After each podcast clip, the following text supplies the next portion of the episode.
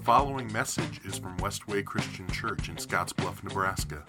If you'd like to know more about us, go to westwaychurch.com. Thank you for listening.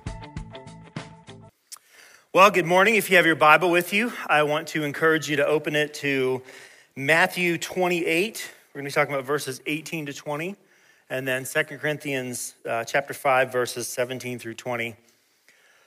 One of the things that I appreciate so much about the Bible, uh, we talked about this in our very first message on this series. We talked about three things. We talked about the Bible was trustworthy, we talked about it was timeless, and it was timely.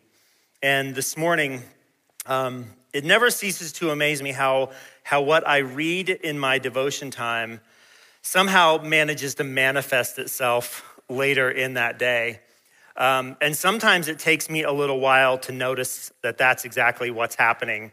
And today was one of those days. This morning, I read uh, from Matthew 26, and this is at the end of Jesus' life. Jesus is in uh, the garden with his disciples, and verse, um, verse 26, 20, 37, excuse me, says, He took Peter and Zebedee's sons, James and John, and he became anguished and distressed every single Sunday for me um, is, is a moment of anguish and distress. As I think about what's going to happen uh, during our 1015, I, I reflect back on uh, how, how did I prepare the message? Did I, did I spend enough time studying? Did I spend enough time putting all of these things together?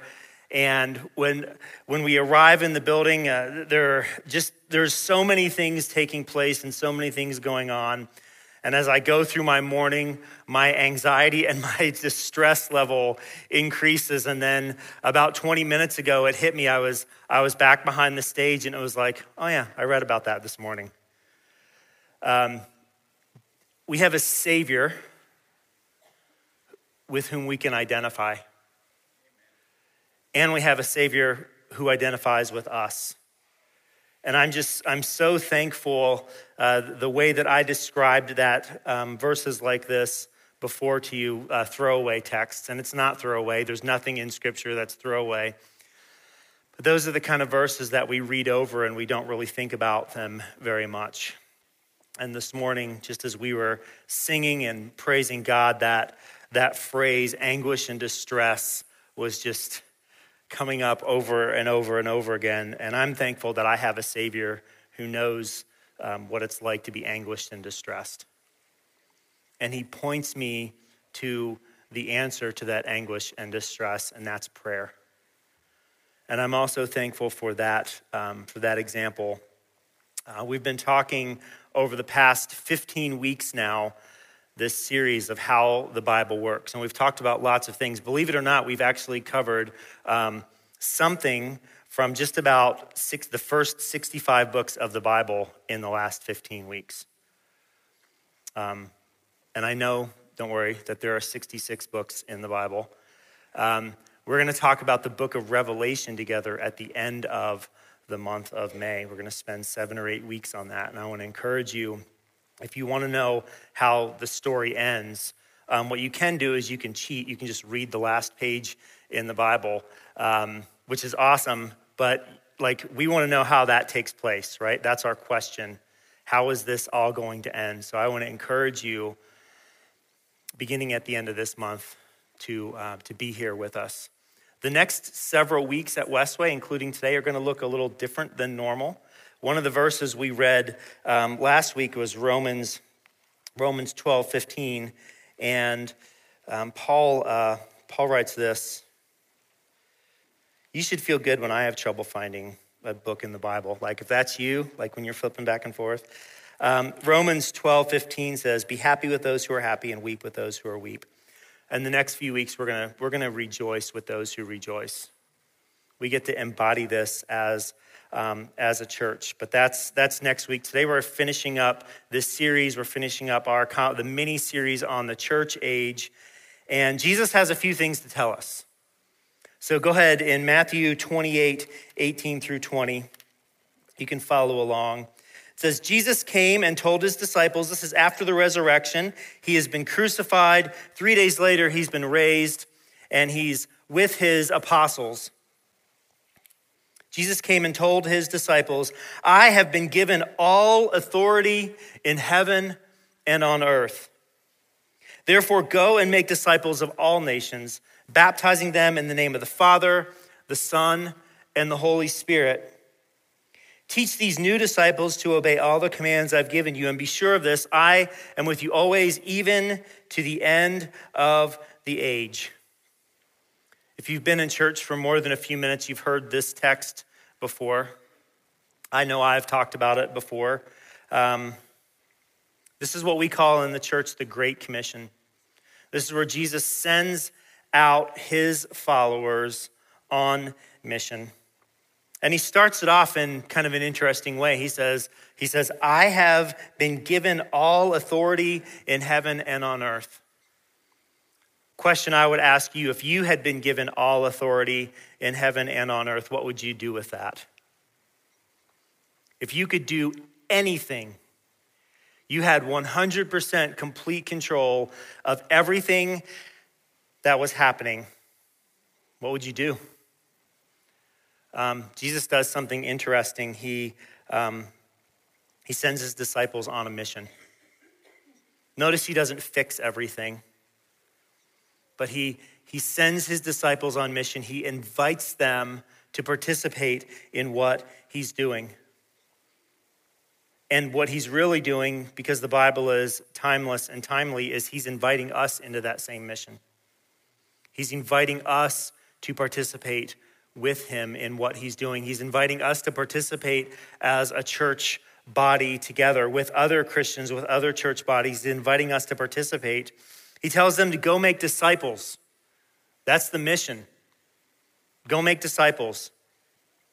Don't build fancy buildings. Don't, don't, uh, don't set up amazing worship experiences. Don't get caught up in the location of the communion table or worry about the color of the carpet. He says, Go and make disciples. That's the mission. Go and make disciples. Well, how? He tells us, he says, baptize them and teach them. And here's, here's the reality of this our obedience is required in order for this to be effective and for to make this happen. The only way this works, the only way the mission of God is fulfilled, is met, is through our obedience as Christians. Mostly. Here's what that mostly means we can decide that we don't want to be a part of that mission. And what I want to tell you is that's not going to stop the mission from taking place. If we were to go back and, and flip through the Old Testament like we did a few months ago, we would see that the people were constantly set before them a choice life and death, right and wrong. Obey God, follow yourself. And every single time when they followed themselves, it delayed the mission, but it didn't stop the mission. What happened was the people who, who refused to be obedient to the mission simply missed out in what God was doing. And here's the thing this is, this is not reserved for elite Christians. This is not reserved for the, the, the disciples, it's not reserved for the apostles. It's the mission of everyone who wants to align themselves with the mission of Jesus. This is, if you're a Christian, this is your mission. You have this purpose. Let's take a look at 2 Corinthians 5 17 through 20 It kind of picks up in the middle of a section, and the whole piece is talking about who we are, who God's people are because of Christ. If you have the YouVersion app on your phone, you can follow along with that. I love hearing Bible pages turn, though. So I'm going to pick up kind of in an awkward place. Verse 17. 2 Corinthians 5. This means that anyone who belongs to Christ has become a new person. The old life is gone, a new life has begun. And all of this is a gift from God who brought us back to himself through Christ. And God has given us this task of reconciling people to him. For God was in Christ, reconciling the world to himself, no longer counting people's sins against them. And he gave us this wonderful message of reconciliation. So we are Christ's ambassadors. God is making his appeal through us. We speak for Christ when we plead, come back to God. For God made Christ, who never sinned, to be an offering for our sins so that we could be made right with God through Christ. See, when we enter into this relationship with Jesus because of what he's done for us on the cross, we join the mission. We proclaim this message of reconciliation to the world. What God was doing through Christ, he now does through us. I want you to know that. What God was doing through Christ, he now does through us. He does this through the church. And it's now our responsibility to beg the world to share the gospel of Jesus Christ with those who don't know him. That's our responsibility. It's, again, it's not for the spiritual elite. It's not for the pastors. It's not for the people who are ordained, although that matters. And we're going to do that in a few minutes with, with John, our son. It's not just for a select group of followers it's for everyone. We all have this mission. We all speak for Christ. And because of that, there are, there, are, there are lots of people who do this in lots of different ways in our church body. Hopefully, we're all on that mission. But what we're going to do today is we're going to talk a little bit with a few different people about how they are participating in this mission with Jesus Christ. I'm going to invite Lizzie Andrews to come up front, and we're going to talk for a couple minutes.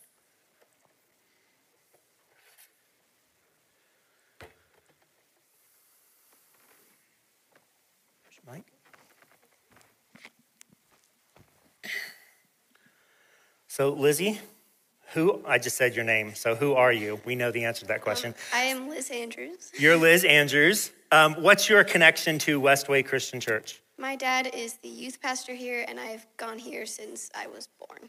Sure. How do you um, how do you serve at Westway Christian Church?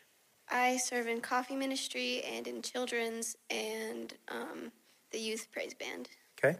Um, how so? We have this mission. We're all sent as Christians. We're all sent on this redemptive mission. How are how are you participating in that? And not just here so, not just coffee, nursery, um, youth praise band. Like, what do you do outside of church to, to participate in what God is doing? One thing I try to do is just show kindness to people, like whether they show it to me or not, and just like, especially seeking people who aren't treated well by others. Okay. And why, why is being kind so important? because Jesus was so kind that he died for us. So we are supposed to show that to others. Right. Um, how would you encourage someone who is not on mission, who is who's not doing the kind of things you're doing in your life as a as a teenager? How would you encourage someone who's not on mission to join the mission of the church, to join the mission of the church? I would say just get into the word and pray about it and just like because Christ died for our sins and so we are like we are called to go on a mission and be on mission for Christ. And I understand you you you and a few a few of your friends are leading a Bible study on Sunday mornings. You want to talk a little bit about that? Yeah, we have started a girls Bible study on Sunday mornings before church and we are going through a How to Read Your Bible study. And it's been really helpful so far, just getting context for the Bible. And yeah. Do you have a Bible college degree? No. okay.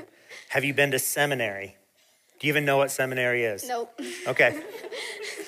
So, so if I hear you correctly, you are a regular Christian teenager who's just doing this. Correct. Why? Because as I've said, Christ died for us, and he calls us to be on a mission. I think you guys have all heard that before, haven't you? Have you noticed that there are, again, I, have shared this, there are, we have four basic sermons here at Westway Christian Church. Um, one of them is um, read your Bible. And that's, we talk about that all the time um, because it's so, it's so simple. And one of the reasons why, why we talked, or I talked to Liz about doing this today is we want you to hear that this is, this is easy. This is what we're called to, whether we're a teenager or whether we're someone older. So, how can we pray with you this morning? Um, I need to trust God a lot right now in some different circumstances. Okay. So let's pray for Liz right now. Okay. Will you join me? God, we lift up Liz to you and we ask that you would increase her trust. Like we talked about at the very beginning of the message, um, time, our times are distressing and anxiety ridden, and it's easy for us to give into that distress and into that anxiety. So we just want to give that over to you today. I'm thankful for Liz and the way that she serves you, not just here, but in her in her school and in her home. And it's in your son's name we pray. Amen. Thanks. You're going to give that to Sue.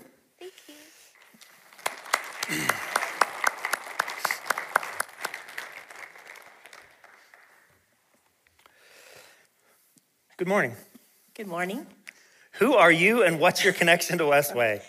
Well, my name is Sue Backer. I've been here a little longer than Liz has. I, I started attending um, back at the Church of Bryant in 1985. Okay. I've served in various roles within the church body, uh, but I sing on praise team. I'm um, part of the praise team, and I'm also team lead for the grandparenting ministry.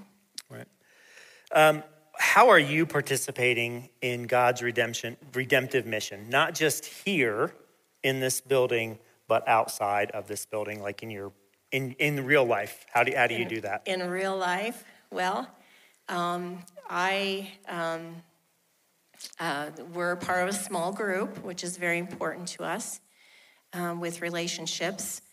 I uh, participate with the um, uh, devotion that's attached to the sermon, and that's been very good. Uh, I work full time, and so I have had opportunity to pray with different people at work. I'm uh, honestly, and I, sh- I, shared this with you, I'm not the super evangelist Christian, uh, but I do try to uh, live my life, do my work, set a good example, and be available um, to people in, in that regard. So, so have you had? So I'm going to ask a similar question to what I asked Liz. Have you had a Bible college class about how to pray with your coworkers? No, I do not have a any Bible college. Okay. So when you do that, what is that? What has that looked like in the past? Um, just uh, well, just some different things. For example, that we've gone through in my work arena. And I am blessed with a manager who is a Christian. And we've had opportunity to pray together about that and um, for that. And I have a coworker who is a very dedicated Catholic, and I have had opportunity. We've had opportunity to talk about um, relationship with Christ, and I've had opportunity to pray with her as well with different things that she is going through in her life. So. Okay. And how, how would you encourage someone who's not on mission, who's not kind of living out this life that we just briefly talked about? How would you encourage them to do that? Um, first of all, I would encourage you to be a part of a small group. A relationship really pulls us together. And I know that if I don't engage or serve in some way, it's too easy for me to engage uh, or to disengage. So that would be the first thing I would encourage. And the second thing I would encourage is to set aside, uh, do the best you can to set aside time of Bible reading and prayer. Um, those would be foundational things, I think. Sure. So that's that mission. same sermon that everyone's heard for four years now. Um, read your Bible, pray, engage in small group. So how can how can we pray with you in, in the work that you're doing here and in the community? Um, couple of things. I tend to have a real Martha syndrome where I'm busy, busy, busy with this and that. Don't always take the time for personal study and prayer. So you could just pray that I would be more consistent with that. The other thing is the grandparenting ministry is hosting a very um, important summit seminar this fall. And just pray that we'll get everything pulled together. We're working on advertising right now, and um, it's there's just a lot to it that will be successful, and we'll pull at least 200 people in for the summit. Awesome. So let's uh, let's pray with Sue. Um, God, we lift up Sue uh, with you right now, to you right now, that she would be uh, just consistently developing her relationship with you. Um, that she would know she can't do that under your own strength. She needs you to make that happen. Um, but we we all need the desire to be pursuing that relationship. And we lift up this, uh, the grandparenting piece, grandparenting summit that we have at the end of, at the, end of the summer.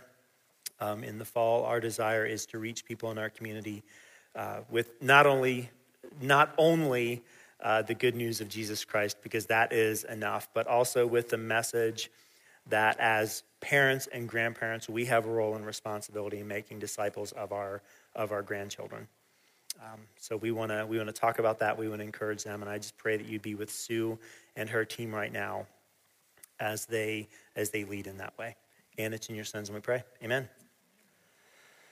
Thanks, Sue.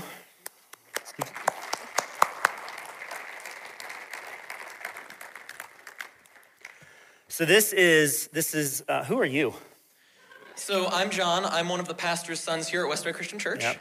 Yep. Um, yeah. So this is uh, this is John the third. He's uh, he's our youngest son. Um, what is what's your connection with Westway Christian Church? Yeah. So um, I started coming to Westway about three years ago when uh, my parents moved here, and I learned about Summit Christian College, um, and I wanted to go get a degree and uh, not sell my soul to pay for it. So I came here and uh, came to Summit and started uh, attending classes, and um, Westway was my home church. How do you how do you serve? Like, what are you kind of what are you doing right now? So just in January, I moved to Kearney, Nebraska, and uh, there I'm working with an organization called Christian Student Fellowship, um, and I'm specifically working with uh, CSF's international students.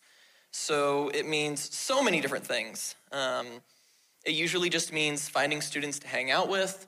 Uh, sometimes that's students from the Middle East, sometimes that's students from Southeast Asia or Eastern Asia, uh, sometimes Japan, sometimes any other country in the world. Okay. So how do how are you participating in God's redemptive mission? Not just not just in like as a CSF intern, right. but like in in regular life. Like what does what does your regular life look like? Because unlike the, the previous two people, you have been to Bible college. Right. Um, so what does that look like for you as a, um, like a, like a ministry kind of professional person? Yeah, it all starts with prayer and being available. Um, so like a few weeks ago, I knew a Muslim student and I just invited him to come over to my house and I made my fiance's taco recipe and uh, we just hung out and ate tacos and talked about the Quran and the Bible um, and kind of talked about life. Um, another thing that it means is like one time I was just left my phone in my car, and while I was walking back to my car, I ran into a uh, student from Eastern Asia who just recently became a Christian, and he said, "Hey, can I need to talk to you about something?" And so we went to Wendy's and talked for about an hour about dating, and. even though I did go to Bible college, there was not a class in Bible college called How to Talk to uh, Asian Students About Dating. Um, so we just kind of talked about what it means to be a Christian and uh, like what our dating relationships are supposed to be like. And it wasn't anything special, it was just reading the Bible and knowing what it said about those topics and being able to talk to somebody else about them. So, how do you spend your time at CSF? Uh, it means so many things. Um, just last week was finals week. So it's kind of this weird situation where the busier the students are, the less busy I am. So um, last week it was finding places to hang out on campus where I might encounter students just passing through um, and doing like work on the computer. um, like writing updates and some of those kinds of things. But other weeks, it means finding time to take students out to get coffee. Um, that's one of my favorite things to do with them is um, we'll just go to a coffee shop and talk about life. Uh, just a few weeks ago, what it was was uh, I took a, uh, Korean student out to get coffee, and uh, while we were while we were out, um, kind of my plan for what we were going to talk about was kind of seeing how much longer he was going to be in the U.S. and hoping to connect him with ministry things further on. Um, but we were talking for maybe five minutes, and he said, "So I've been wondering." why do people decide to be Christians? And so I had just this little plan of, oh, we're going to talk about, um, you know, we're going to talk about uh, his schedule and his plans and finals and if he's stressed. And all of a sudden, we're talking about the reason I'm a Christian and the reason my parents are Christians and the reason why people I know are Christians and books I've read and why some of those people are Christians. Uh, it's it really it changes every day. I can't give you a more consistent answer than that. Sure. How would you encourage someone who's not on mission to be on mission? So, one of the lessons that God has been teaching me the most recently is all I'm doing is saying yes to God. Um, there's, there's nothing special about it. Um, like I said with that Korean student, I was just taking out a friend to get coffee. And while we were out getting coffee, I shared the gospel. Um, it wasn't a big, big thing I had going on. It was just God's plan and me being available. Um, the the words that I use is um, available, prayerful, and there's one more that I can't remember, but it's in my notes somewhere. but just being intentional. Um, so those those things, just kind of living your life in a prayerful, intentional, um, and available way, so that when you encounter somebody, when you run into a friend or somebody you don't even know, you're ready to have that conversation with them. How can we be praying for you right now? Yeah, so a big thing for me is just um, preparing my heart. Um, and it is, it's stressful sometimes. Um, it's anxious trying to make sure that I'm spending my time in appropriate ways and um, just being a Christian in that setting. Uh, but also praying for the students that I ran into. So I just have a few notes on, um, on what that is. For Muslim and Jewish students, it means being open to see Jesus as not just a, a man or a teacher or a rabbi, um, but, but God's real son um, somebody who loves them and died for them and who is coming back someday, somebody that they can place their hope in. For Japanese students, it's seeing that God is real um, and that God is worth sacrificing for because for a lot of them, accepting Christ is more than just uh, making some changes in your life, but it might mean losing family. Um, so for them to see that the, the sacrifice of being a Christian is worth it. For Chinese students, it means recognizing the supernatural um, recognizing the power that God has. And then for the American students, it's to see that, like we're talking about today, God's, God's mission is for the nations. Um, and that these nations are all around them, that they don't need to uh, go to Zimbabwe to reach people. They can do it right in their backyard and right in their dorm rooms. Awesome. Let's, uh, let's pray with John right now. Uh, God, we pray uh, with John, we lift him up to you that, that you would prepare him as well as the international students to reach out to the internet, or as well as the national students to reach out to international students on campus.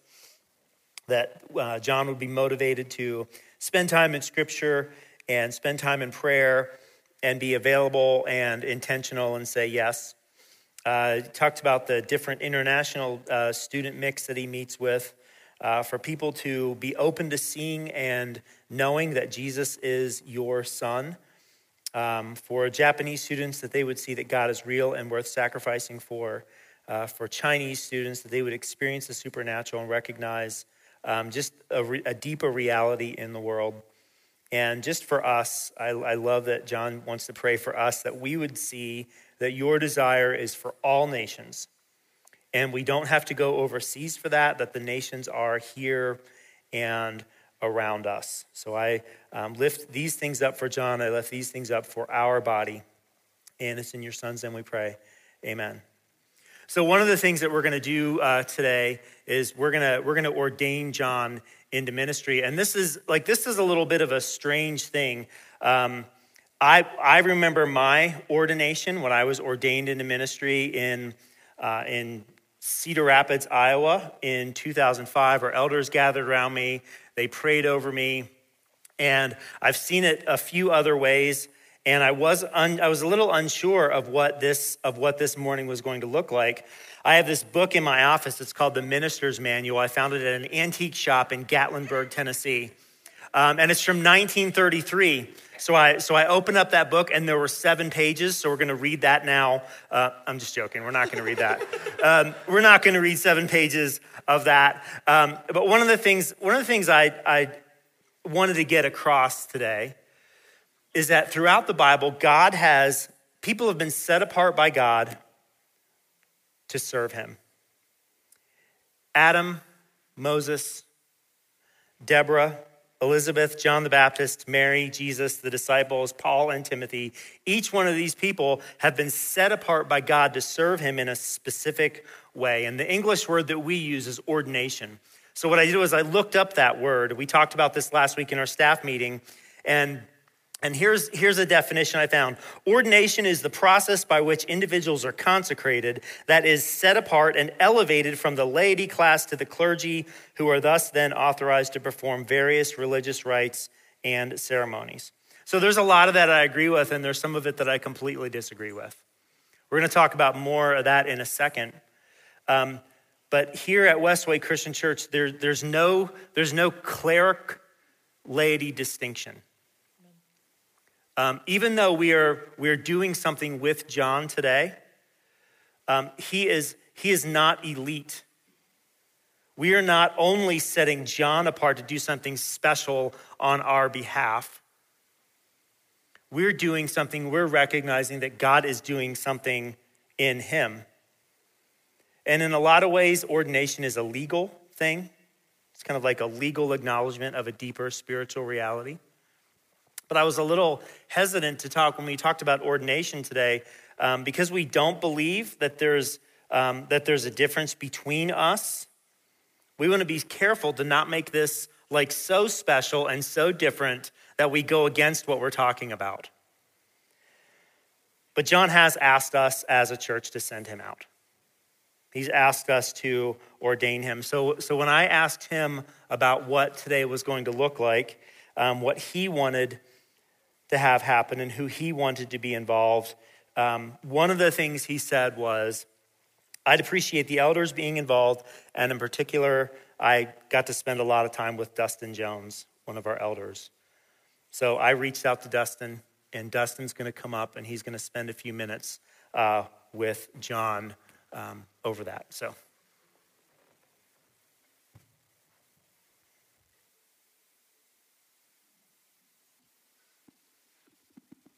Let me squeeze in.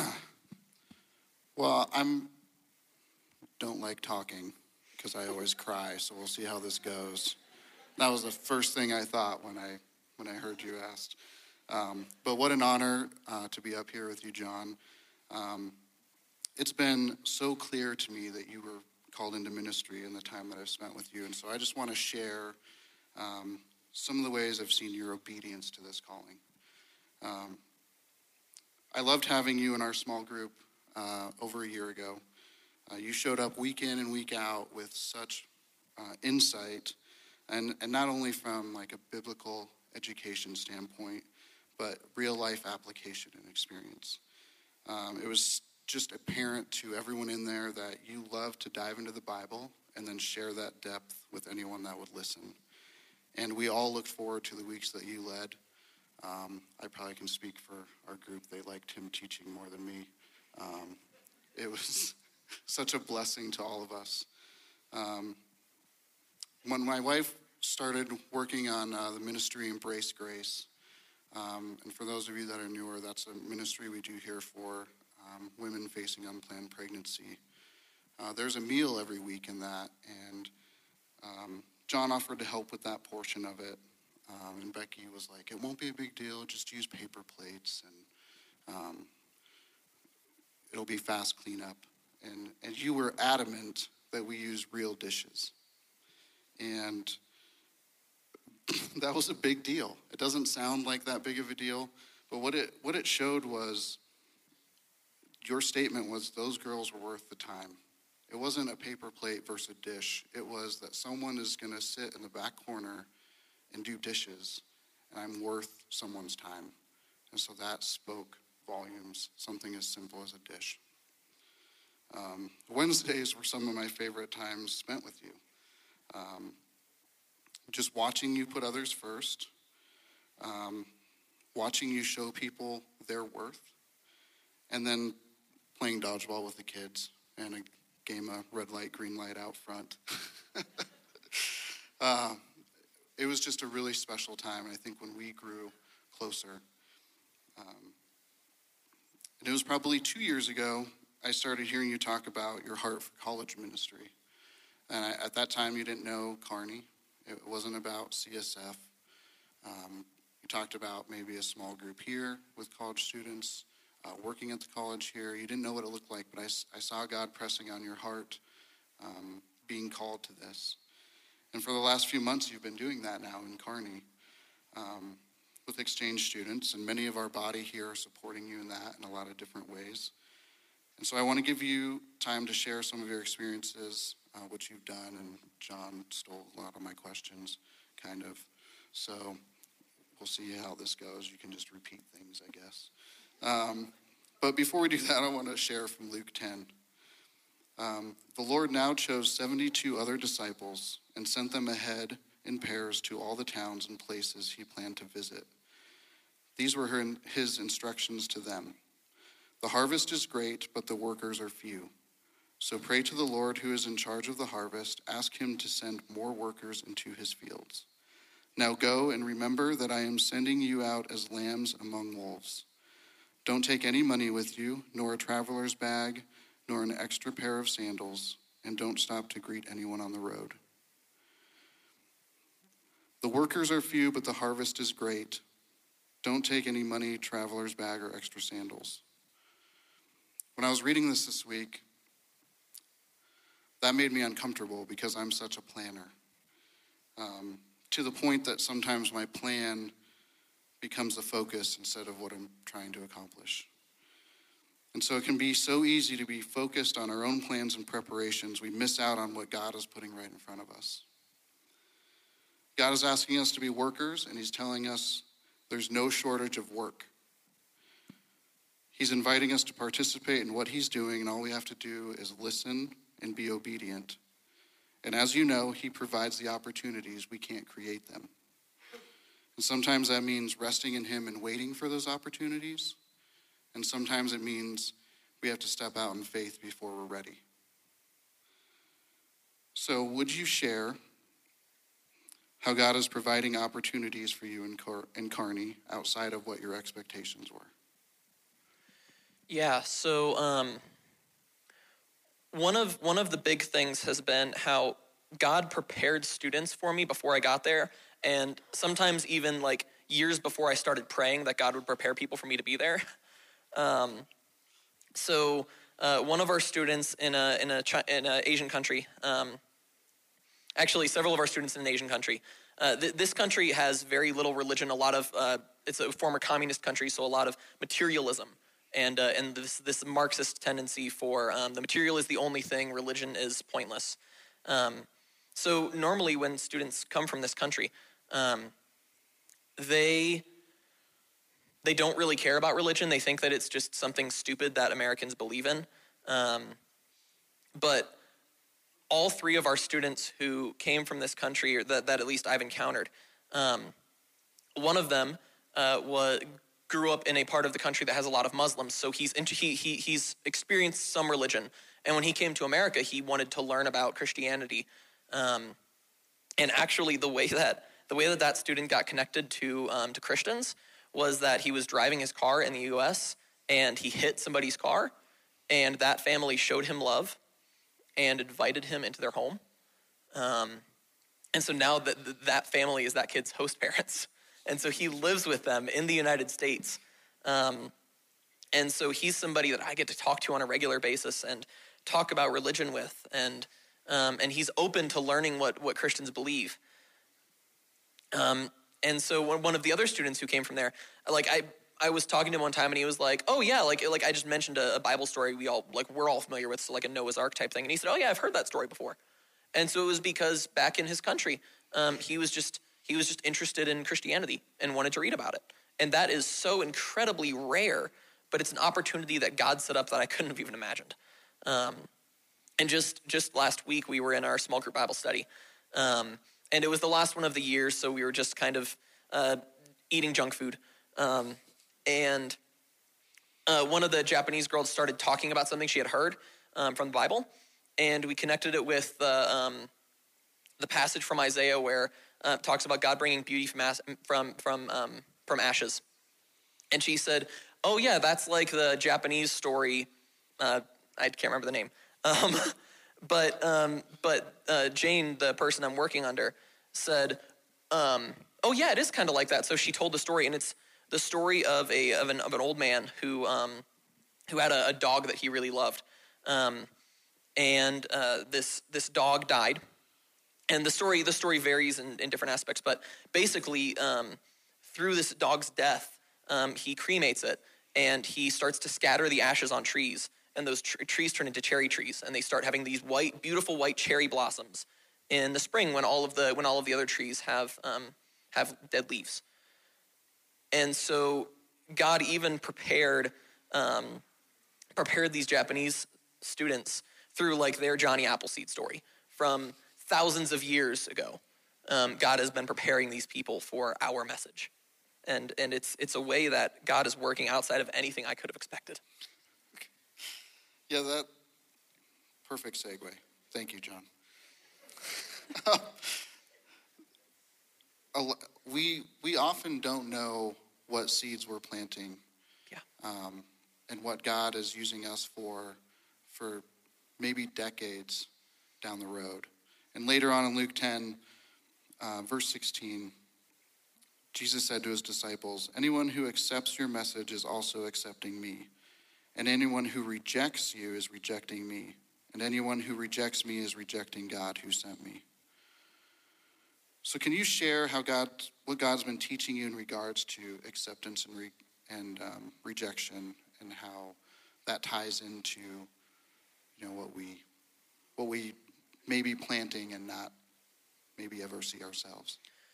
Yeah, so um, a really good example of acceptance is uh, we have a, a Japanese boy um, who just on Easter um, was baptized, and it was, yeah, you can you can clap for that because he um, he was really excited. Like I've never seen somebody so filled with joy and anticipation to enter God's family, um, and it was just it was it was a beautiful thing to see.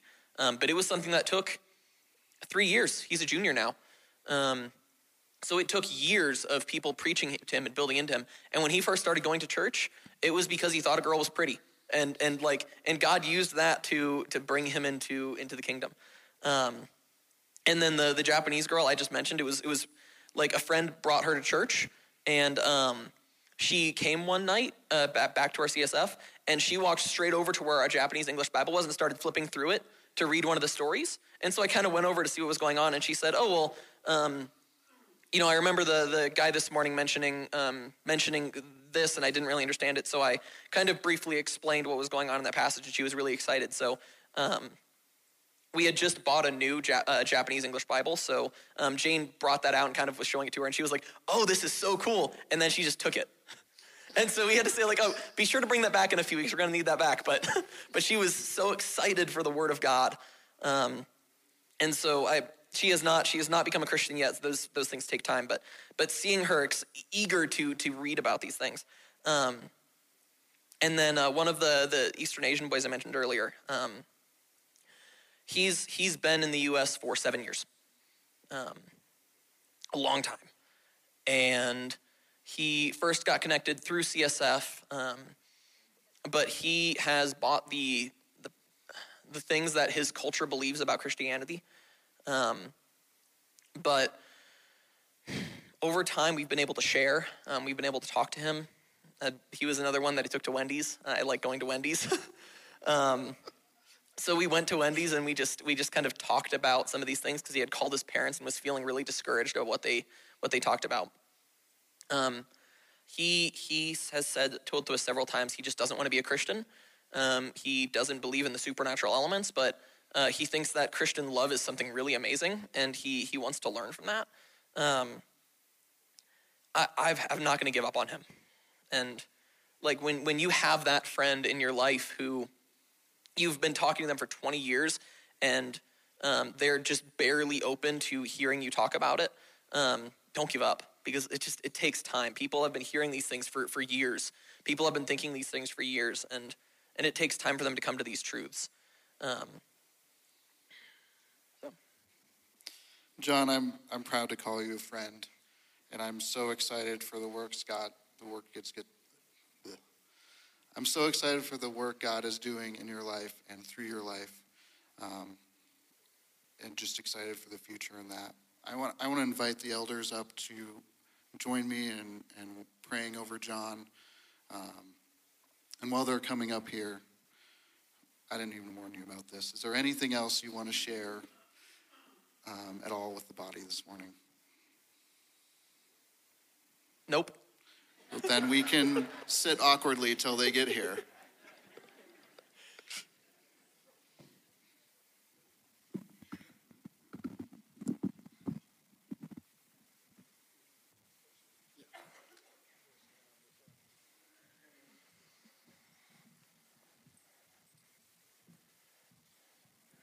want you pray with us? Our Heavenly Father, we are so delighted to know John and proud of his commitment to you and recognizing his love for you. As we uh, come before you today, we want to ask you to be with John, to be deep in his heart, and give him a heart to continue his growth in you, to pursue you in every way he can as he uh, finds ways to share the gospel message with those who really need to hear it. We ask that you will go before him and continue to be in the lives of those who he will meet. Open those doors for him to be able to share the message that you have given him with those people. And may his time in this exciting adventure be always filled with joy, a sense of peace and understanding that is you that is working through him to accomplish your purposes in the in and in through his life. And I pray, Lord, that uh, you will provide him with wisdom, direction, open doors, and provision as he continues to listen to you and follow your lead. And Lord, we are again grateful for the way you're not only working through John, but through all the members of our congregation here and leading us all to make more of our lives by submitting completely to your leading. And we just pray this in Jesus' name. Amen.